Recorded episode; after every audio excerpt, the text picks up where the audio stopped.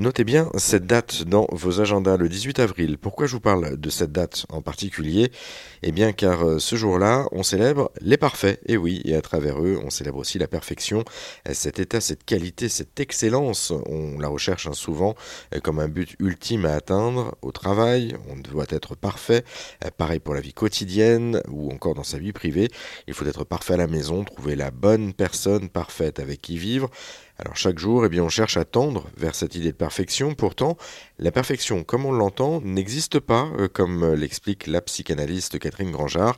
Il existe euh, une certaine perfection, mais pas une perfection à proprement parler. il en existe plusieurs à voir euh, plus comme des objectifs, des buts à atteindre d'ailleurs, mais sans se mettre la pression et surtout en relativisant cette quête explication. Ces injonctions sont, sont insupportables parce que la perfection de l'un ne sera pas celle de l'autre. Au regard de quoi? Quel est l'étalon or qui pourrait dire ceci est parfait? Moi, je suis désolée, pour chacun, il y a une subjectivité dans le fait de dire là j'ai vraiment atteint la perfection dans mon art. Sauf que deux ans après, vous pouvez trouver que vous étiez soit très très prétentieux, soit euh, vous n'aimez plus du tout ce que vous avez produit, etc., etc.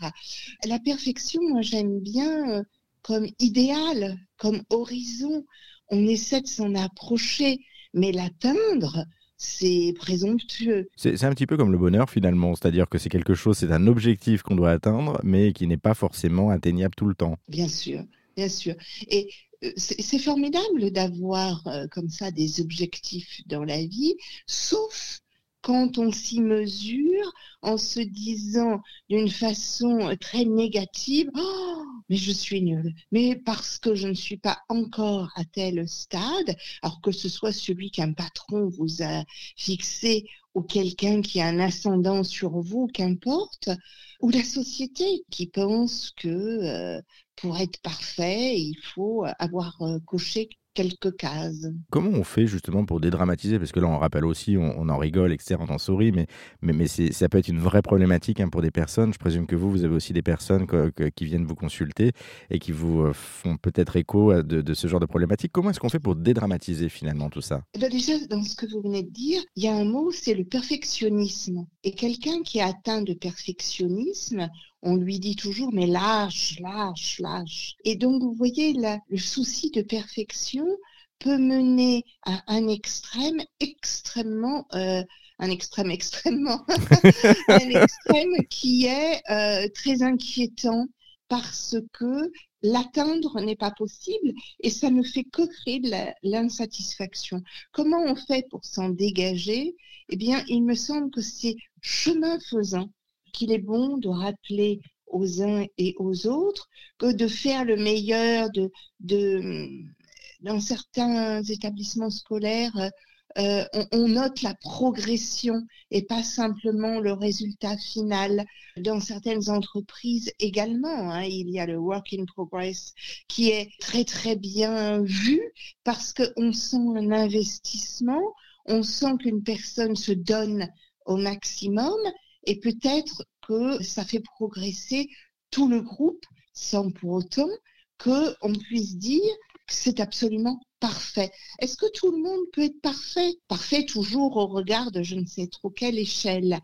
Pour certains, être euh, imaginatif est vraiment une grosse qualité, alors que pour d'autres, il faut juste appliquer le protocole. Vous voyez, dans un des cas, ce, sera très très bien vu, dans l'autre, pas du tout.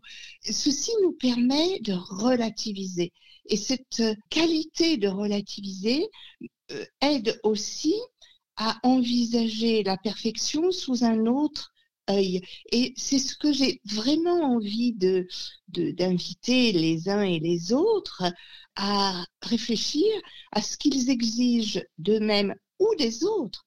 Parce que parfois, quand euh, vous êtes celui qui recevait le SMS imparfait, vous vous dites, mais euh, c'est un peu ironique, mais peut-être ça va me faire aussi progresser. Est-ce que je n'exige pas une perfection d'une façon un petit peu trop excessive, un petit peu trop déplacée?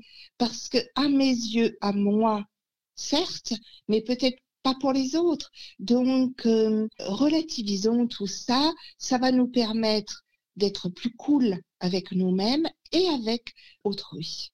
En tout cas, le maître mot, c'est relativiser et donc se détacher un petit peu de, cette idée de perfection. Euh, j'ai bien compris. En tout cas, moi, ça me soulage. Hein, ça me retire d'un poids. vous pouvez pas.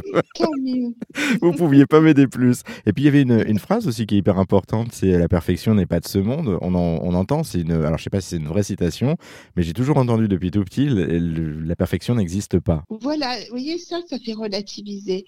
Et si vous répondez à quelqu'un qui est en train de vous engueuler oh, la perfection n'est pas son mot. Vous risquez gros, hein, parce que ça va l'énerver.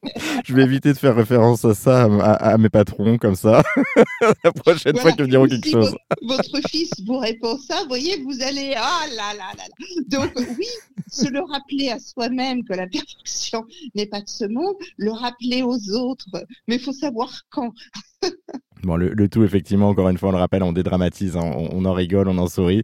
La perfection, euh, c'est qu'un objectif à atteindre. La perfection, vous l'avez rappelé, il y a différentes échelles, etc. Et c'est par rapport aussi à nous, bien sûr, que ça se, ça se fait. Mais, euh, mais encore une fois, la perfection n'existe pas. Donc, dédramatisons et au contraire, faisons notre possible sans aller euh, bah, chercher la perfection à tout bout de champ, quoi. Oui, et puis le perfectionnisme, c'est un problème. C'est une pathologie. On n'est jamais content jamais content de soi, euh, peut mieux faire, vous voyez, comme dans les bulletins scolaires, peut mieux oh faire.